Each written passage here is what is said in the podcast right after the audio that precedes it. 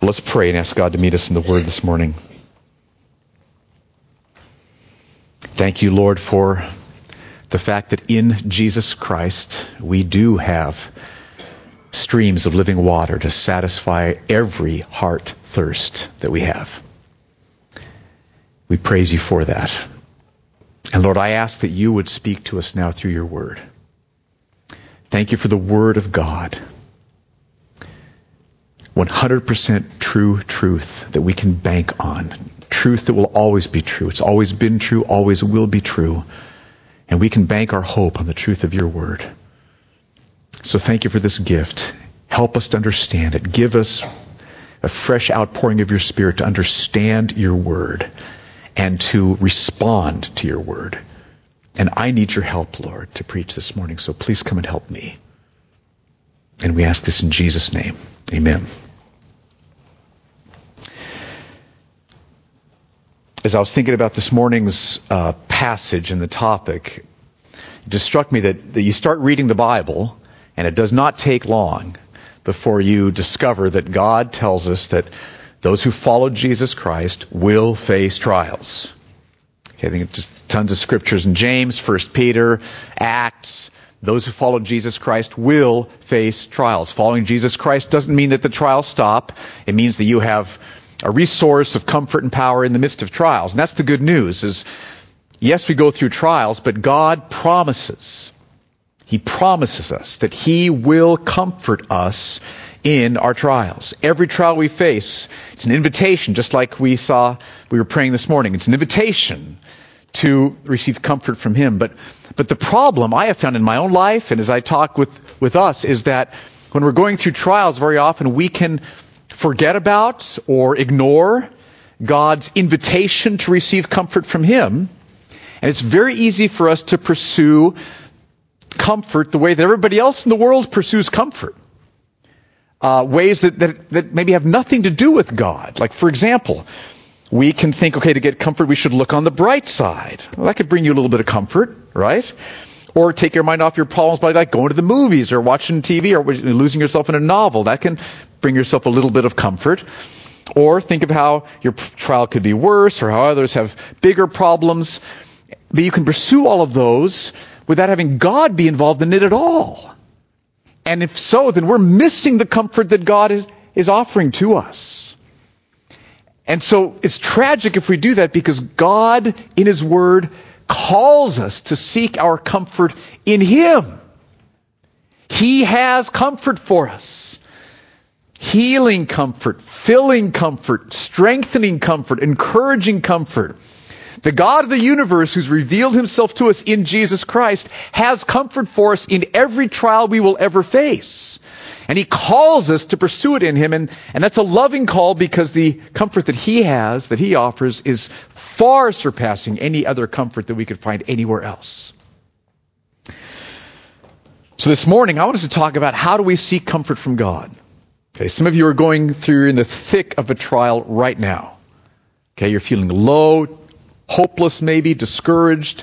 Things are looking very difficult. Others of you maybe are anticipating trials. Okay, we're all like to say we're either in a trial or we're going to be coming up to a trial because trials are part of the Christian life between now and heaven. Trials end with heaven, right?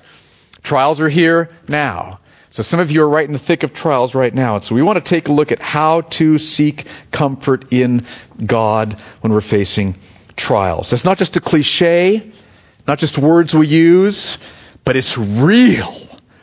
God's comforting us. He's here. He's filling me. That's what I want more of. I think that's what you want more of. Let's open up to Psalm 119, see how to get more of God's comfort. Psalm 119 verses 49 through 56. So if you need a Bible, raise your hand. We want to bring one to you so that you can turn to this passage and study this with us. Psalm 119 verses 49 through 56. That's page 513 in the Bibles that we're passing out. Psalm 119 verses 49 through 56. We're about a third of our way through the series in Psalm 119. I figured out driving home from the wedding last night, which by the way was a great time. Oh, Christ was glorified. Jason and Aaron did a great job planning their wedding, and um, it's beautiful. Many of you were there. It's good to see you there. Let's dig in. Psalm 119, 49 through 56. Start with verse 49. The author says, Remember your word to your servant, in which you've made me hope. This is my comfort in my affliction, that your promise gives me life. The insolent utterly deride me, make fun of me, mock me. But I do not turn away from your law. When I think of your rules from of old, I take comfort, O Lord. Hot indignation seizes me because of the wicked who forsake your law. Your statutes have been my songs in the house of my sojourning. I remember your name in the night, O Lord, and keep your law. This blessing has fallen to me that I have kept your precepts. Okay, first question I want to start off with is what situation was the author of this psalm facing? And I saw the answer to that in verses 50 and 51. Let's read those. Verse 50 again. This is my comfort in my affliction. Underline that word affliction. He's, he's in an affliction, which is another word for trial, difficulty, hardship, painful episode. He was in some affliction, and we see in verse 51 what that was. He says, The insolent utterly deride me, which is a word for like, they mock me, they defame me, they scoff at me, they make fun of me, and they do this, they utterly do this. So it's blatant, it's public, it's in his face, and it seems probably that what they're mocking about him is because he says, The insolent utterly deride me, but I do not turn away from your law. That makes me think that what they're mocking him about is his devotion to God's word, devotion to, to the God of Abraham, Isaac, and Jacob, because their mockery could have made him turn away from God's law, but he says, no, I'm not turning away from your law. So here's the situation he's facing. It's an affliction. It's a trial. It's a difficulty. People are mocking him for his devotion to the Lord. And so that's the situation that he's writing about here. He's facing a painful trial, painful affliction.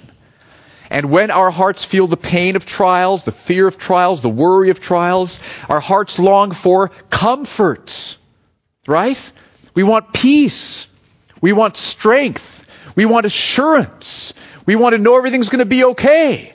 That's all what's involved in comfort. And so he was in an affliction, a trial, a difficulty, and he's looking for comfort.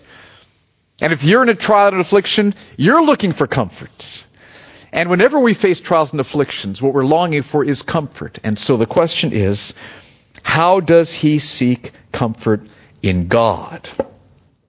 He knows that's the only place where full and lasting comfort is going to be found. It's in God. So how does he seek comfort in God? And so I was just reading over these eight verses, and it struck me that each of these verses has, maybe call it a step or a part of how to seek comfort in God. Eight crucial comfort giving steps to take in these eight verses. Psalm 119, starting in verse 49. So let's just go through these one by one. The first one is he asks God to remember his word. Verse 49. Remember your word to your servant in which you've made me hope.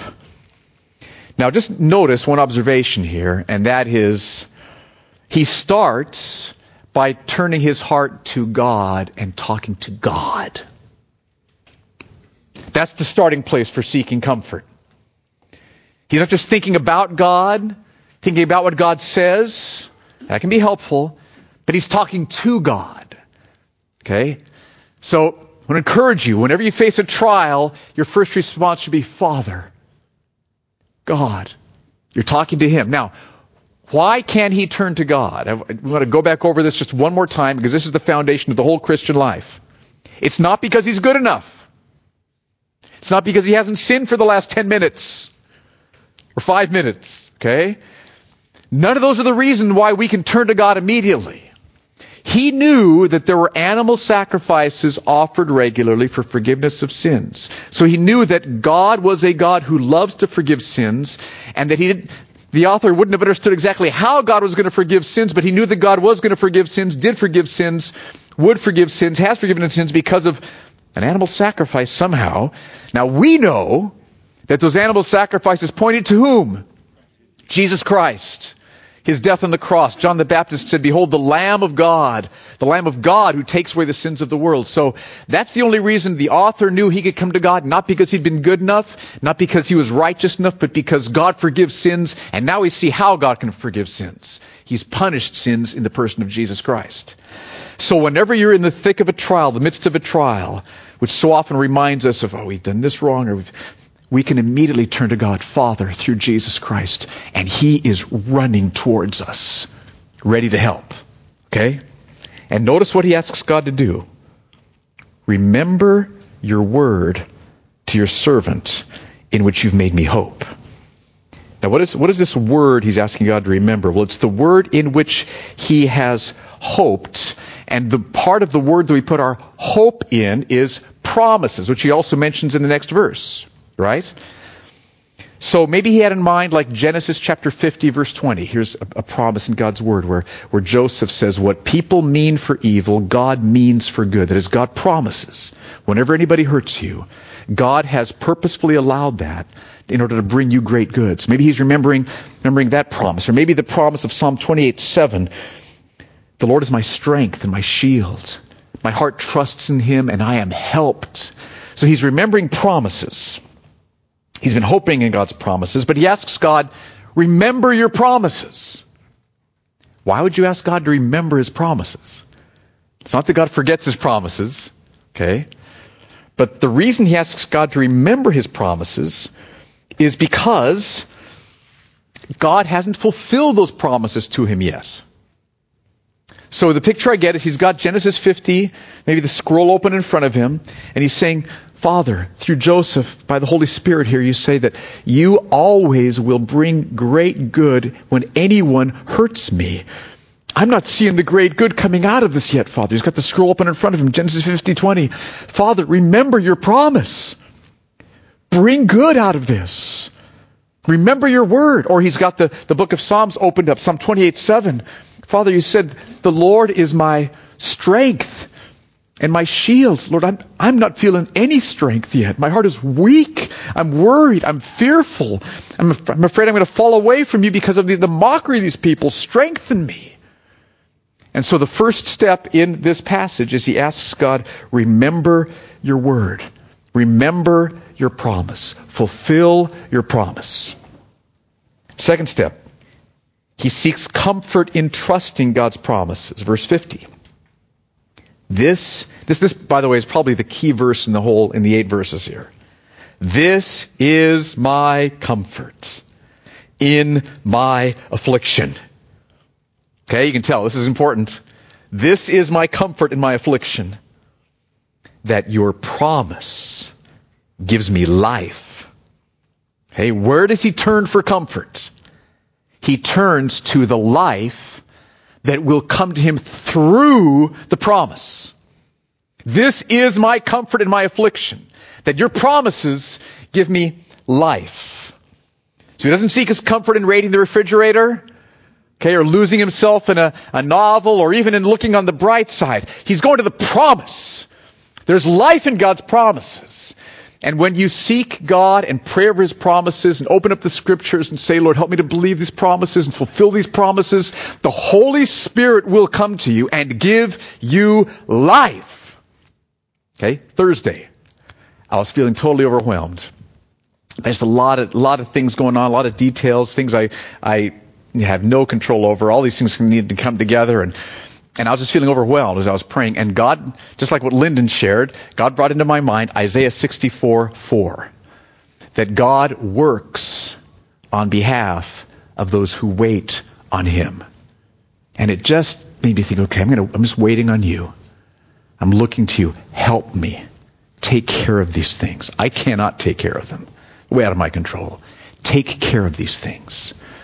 And I tell you, uh, God came poured out his Holy Spirit upon me through Isaiah 64 4, gave me life in that promise. Life came. Peace came. Joy came. The, the worry and the fear and the sense of overwhelmedness lifted off. This is my comfort in my affliction that your promise gives me life. So open up the Word of God, find promises relevant to your affliction, relevant to your trial, pray over them, trust them, God will give you life. Third, he does not let the trial cause him to turn from God's law. Verse 51. The insolent utterly deride me, but I do not turn away from your law. Now, I mentioned earlier that might be because they're mocking his devotion to God's word, mocking his devotion to, to, to following God, and so he just, oh, I'm just going to turn away because they're mocking me so much. That might have been what he was facing. But there's another sense in which every trial can make us turn away from, from God. You've experienced this, I've experienced this. It's because when trials come our way, we can get angry at God about these trials. Why are you bringing this trial to me? You're going to bring a trial to me? I'm not going to read your word. I'm not going to seek you. This trial, why do you bring trials to me? And trials can make us angry, and that can make us turn away from, from the Lord. Trials should not make us angry at God. Uh, trials will bring us sorrow, and that's and, and He sorrows with us in those trials. Okay? Nothing wrong with sorrow. But we shouldn't be angry at God because God has told us, I'm going to allow trials to come into your life. He's told us that.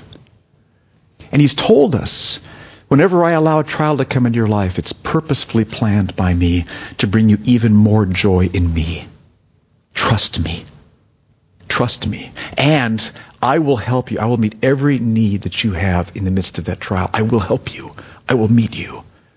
So there's no reason to be angry at God in, in trials. So don't let trials turn your heart away from the Lord. I have found in my own life trials either move me away from God or they move me to God, but they rarely lead me where I was. Let trials move you towards the Lord. Don't be angry at the Lord. Fourth, he reflects on how God has been faithful to his rules from ancient times. Verse 52. When I think of your rules from of old, I take comfort, O Lord. Again, another reference to the idea of he's seeking comfort in God. So he, he's thought of how for thousands of years, God has given rules and commands to his people and when God's people have obeyed those rules and those commands, even when hardships and trials came, God was faithful to them. Every single time. God was faithful. So maybe he thought about Noah, for example. God commanded Noah, build an ark. You've all heard the story. And what's an ark? Out in the middle of the nowhere, you know, and that would have brought trials to him. But Noah was faithful. Noah obeyed God, built the ark, and God was faithful to Noah. Right? He might have thought about Abraham, where God called him to leave and go to a land that you do not know about. That would have caused Abraham some trials. But, but here's this command from God. Go, leave. I will lead you to this land. Abraham did that, endured the trials of going to a place he didn't know. God was faithful to him. And so, when the author reflects on how God, whenever he's commanded people, he's always been faithful to them, that would have brought him great comfort because that means God's going to be faithful to him as well. And so here's my encouragement to you. God has never been unfaithful to his people. God has never broken a promise. Every promise in his word he has kept. So when you're in the, in the dark place where it looks like God's doing nothing, nothing's going to happen, God is doing things. All kinds of things God's doing that you can't see. The timing is His, the outcome is His, He will be faithful to His promise. So reflect on how for, for hundreds, thousands of years, God's been faithful to when he makes commands, being faithful to his promises in those commands. Reflect on that. That'll bring you comfort. Fifth, he feels anger at the way God is dishonored. Verse 53.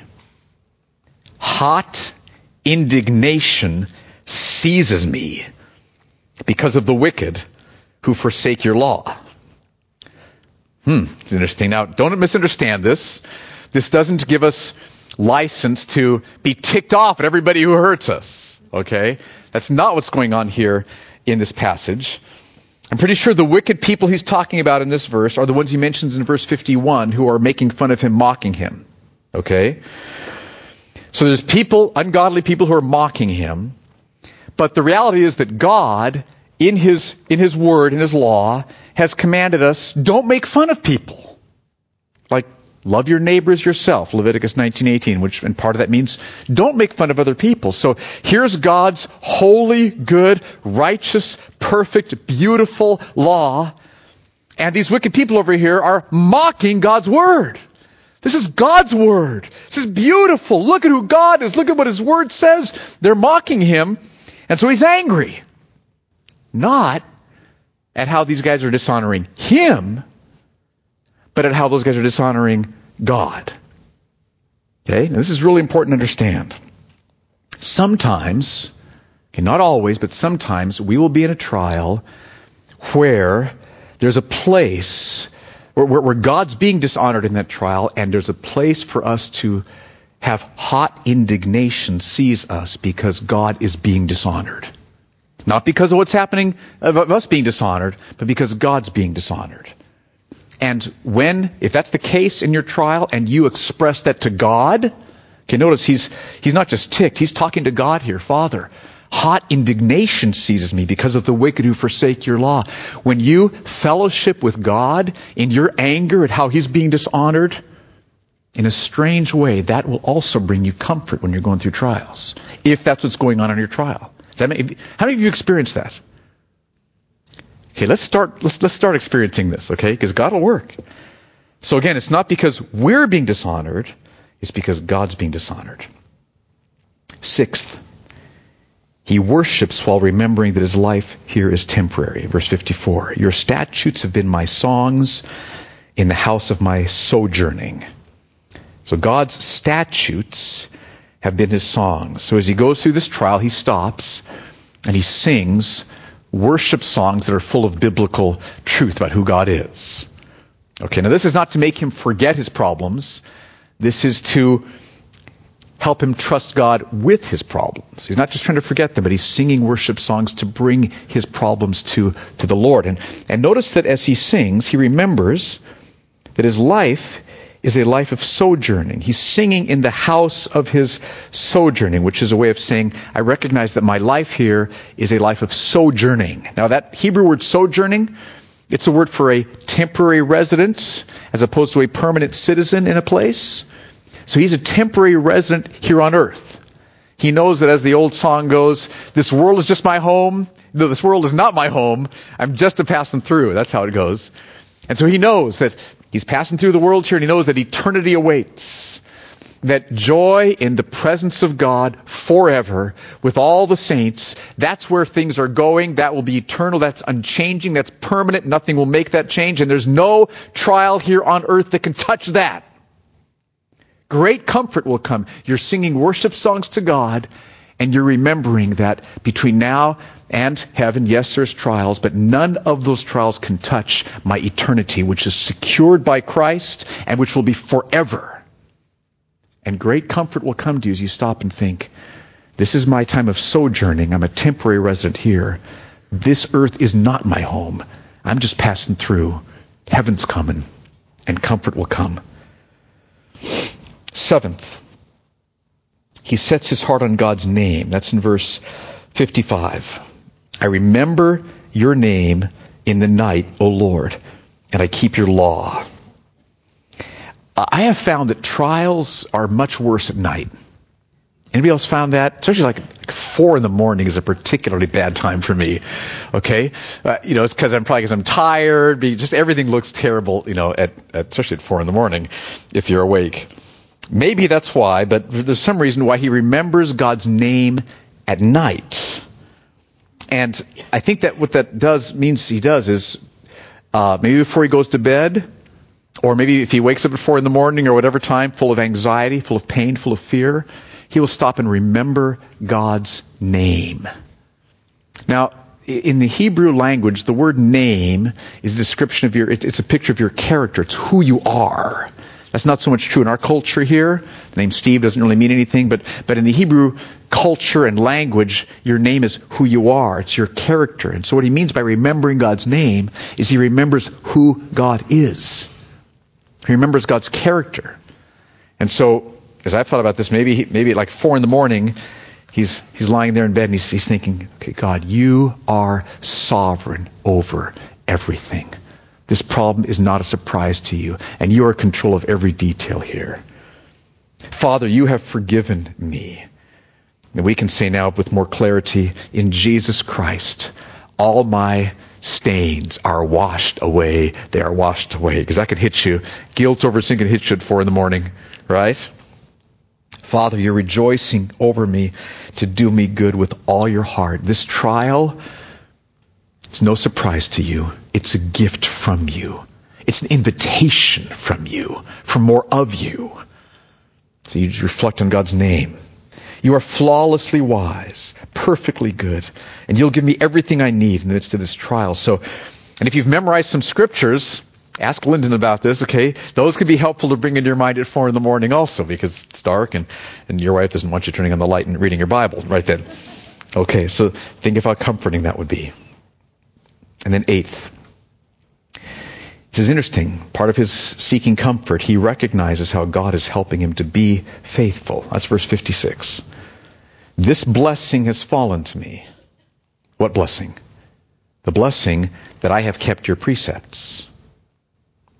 So he sees that through this trial, God has enabled him to keep God's precepts. He's seen that through the trial. He hasn't been perfect, hasn't been sinless, but he's been faithful. He's been seeking the Lord. He's been opening up the scriptures. He's been praying. He maybe he's asked others to pray for him. So he's he's kept God's precepts. He hasn't become bitter at God, hasn't turned his back on God, hasn't turned away from the Word of God. He has sought the Lord. He's humbled himself before the Lord. He's prayed. He has kept God's precepts. And he, he sees that as a blessing, which he says has fallen to me.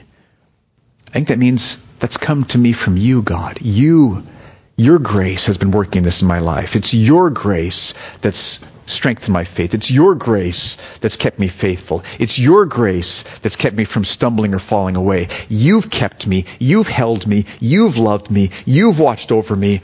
And when you can look, when you're in a trial, you can say, God's grace is helping me to trust. God's grace is helping me to fight the fight. God's grace is helping me to turn to the Word. That'll bring you great comfort. God's grace is working. So comfort will come through that as well. Okay, let's take some questions. So, eight steps. I'm not sure the order is, is the important thing here. This is poetry. So these can all be helpful. You may know which ones are most important at what particular time. That's good. Well, let's see. I mean, in the passage, we've got the word life, right? Um, hang on, where are we? My passage is here. Hang on. So we've got the word life right there in verse 50 right? What, what are there other places in these eight verses where we see what that comfort looks like, and then we can unpack it more? So life is one way he describes it. He uses the word comfort in verse 50 and verse 52. Hope, end of verse 49. Okay? So um, let me take a stab at it. You may have some more thoughts or some. So the question is, what does this comfort look like? And it doesn't necessarily mean a change of the circumstances. It's probably helpful to say right? God can do that. Many of us have seen God change our circumstances when we're in afflictions. There's times where God chooses not to do that. Okay? So it doesn't necessarily mean a change of circumstances. What, I'll just throw out some thoughts. What happened to me Thursday was, uh, peace came. I saw God more clearly. I saw that He was working in all these situations and that He is in control of all of them, even though I feel totally like everything's out of control. Okay, He's in total control. And that brought comfort, brought strength to me, brought hope to me in the Lord. Okay? God is our portion. Trials can never touch that. He is our prize. His presence is our prize. Not what He gives, who He is. Knowing Him, experiencing Him, fellowshipping with Him, worshiping Him. It's God Himself as revealed in Christ. He's our portion. And so comfort, when there's an outpouring of God's presence, comfort's there, right? Now, He may take away the trial, nothing wrong with asking for that, but there's massive comfort if He doesn't, right? And that's really the focus of this passage. And that's comforting, isn't it? Yes, beautiful. Faithfulness to the Lord, honoring the Lord even in the midst of a difficult time. that, um, that would simply I mean the Hebrew is in the night, so just it's, it's just the same as English, so it's it's ambiguous on that question. The reason I took it as literal night was because other other times where he says like like three times a day I praise you, and there's other language like that where it sounds like he's actually talking about three times a day he will do different things, and so day and night. So that's why I took it that way. But what you're saying is true. When things are looking the darkest, right? When things are looking at the lowest, I mean, he meets us there too. So what you're saying is absolutely right. Endures for the night, but a shout of joy comes in the morning. So I remember your name in the night. So remembering God, putting God at the center, focusing on Him. Whew, powerful. Okay. What does this mean for us? Let me just give you a challenge, then I'm going to give you an illustration of somebody who experienced this. Here's the challenge to me, to us, every time you face a trial. Pull out these eight verses, pray through them, and uh, seek your comfort in the Lord. In the Lord. See who He is, see His promises, see His faithfulness. Pour out your soul before Him. Don't forget your promise. Remember your promise, Lord. Meet Him, and because you will find life in his promises. He promises to do that. Now, let me give you an illustration of somebody. I've used this before many times, but it's so powerful. I wanted to remind you of it. This is a story from Hudson Taylor. Hudson Taylor was uh, a missionary to inland China, 1800s. His wife of 12 years uh, passed away, got sick and, and died. And this story is remarkable for a description of how God comforted him. I mean, think of the heartbreak of that, or you know, if, if whatever heartbreak you can imagine, think about what he would have experienced and listen to what he writes. This is a letter to, to a friend. Up here, thank you. God only knows what my wife's passing means to me. Twelve years of such unbroken spiritual fellowship, united labor, mutual satisfaction, and love. So his wife's passing was devastating to him. God only knows how how deeply this is impacting me, he says. But no language can express what he has been and is to me during this hard time. Never does he leave me. Constantly does he cheer me with his love. His own rest, his own peace, his own comfort he gives me. Often I find myself wondering whether it is possible for her who is taken to have more joy in his presence than he has given me.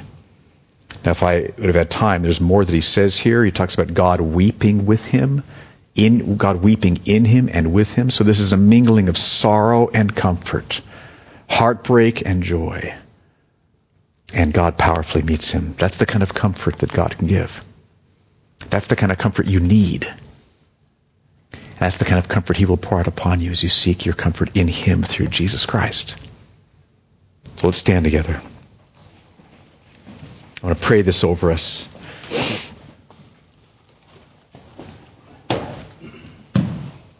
Let's have uh, Jason and Patty's home group. You guys are praying for people today, so people from the Madden's home group, why don't you guys come on up and you can be here to pray for people.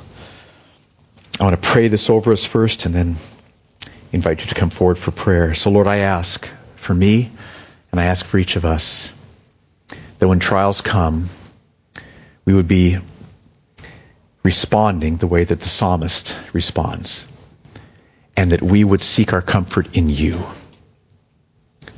Lord, forgive us for the times we have not sought our comfort in you. And we've moved away from you or been bitter towards you. We praise you that you, you forgive us through Christ. And Lord, I pray that we would be quicker to seek our comfort in you. Thank you that you will be faithful to pour out your comfort upon us in powerful, healing, encouraging, strengthening, hope giving ways. I pray for those right now who are in the midst of dark times deep waters, painful difficulties. Lord, I pray that now you would stir their hearts. You'd quicken their hearts with the fact that you will meet them. You have comfort for them. Do strengthen them, Lord. Help us as a body gather around them and strengthen them as well. But we pray that you would meet them as they turn their hearts towards you. So come and do a powerful work, Lord, we pray. In Jesus' name.